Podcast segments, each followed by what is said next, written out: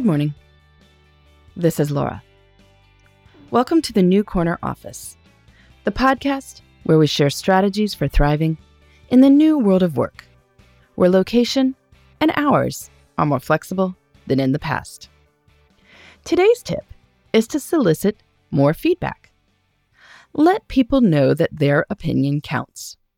Offer easy ways for them to give that feedback, both positive and negative, and you will get more of it. That, in turn, will help you be on top of your game. In some organizations, there is a culture of feedback with people feeling comfortable offering feedback to others at any point. Some of us are in lines of work where people comment on what we've written or published all the time. But in much of life, this is more rare. That's why it can be a great idea to solicit more feedback. People have opinions. So it's helpful to provide ways that they can share these opinions. And just as important, when people can share their feedback through appropriate outlets, you're less likely to have people walking around with strong opinions that they are suppressing or worse still grumbling about and venting about to people who aren't in a position to address their concerns. So how do you solicit more feedback? An easy way is to ask. During meetings, ask people directly for their questions or concerns. Now, I don't mean asking, does anyone have any questions?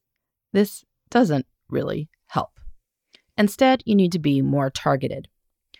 Jane, you were in marketing for years before this. What are we doing wrong here? Nick, I think you seem a little skeptical. Can you tell me why? When people open up with their ideas, thank them, even if you feel attacked or if the feedback seems a bit unfair. Letting people know that their opinion counts means they'll be more likely to keep sharing their ideas, rather than worrying about getting their heads bitten off. You can also ask outside of meetings. Call people up after something happens and ask how they thought it went. Ask for specific feedback.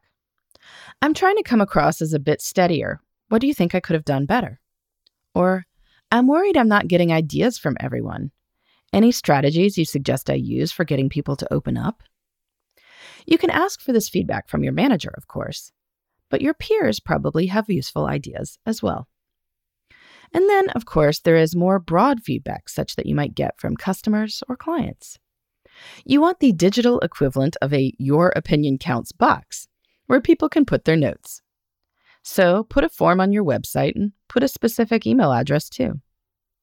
The best way to make sure that people know their opinion counts is to make sure that their complaints or praise are in fact addressed. And you can post some examples of feedback and how it was resolved on your site, so people can see evidence that feedback is addressed. You can invite people to be reachable about their feedback. Maybe have a blank asking for your name so that we can reach out to hear more about your ideas. Now, this is not to say that all feedback is useful. We all know that plenty of feedback is useless or even actively wrong. But one of the best skills you can learn professionally is to sort through feedback to see what is useful and what is not. And the upside of getting lots of feedback is that you will see that it is not all the same. Instead, it's about seeing trends. If the vast majority of your customers love an idea, well, great. But if a quarter hate it and a quarter love it, well, you can figure out how much that matters to you. But you know that that doesn't mean it's inherently good or not.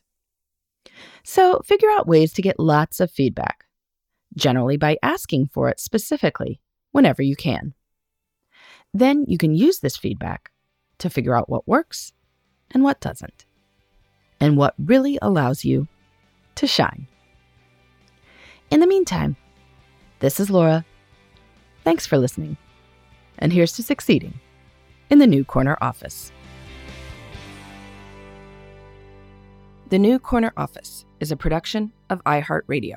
For more podcasts, visit the iHeartRadio app, Apple Podcasts, or wherever you get your favorite shows.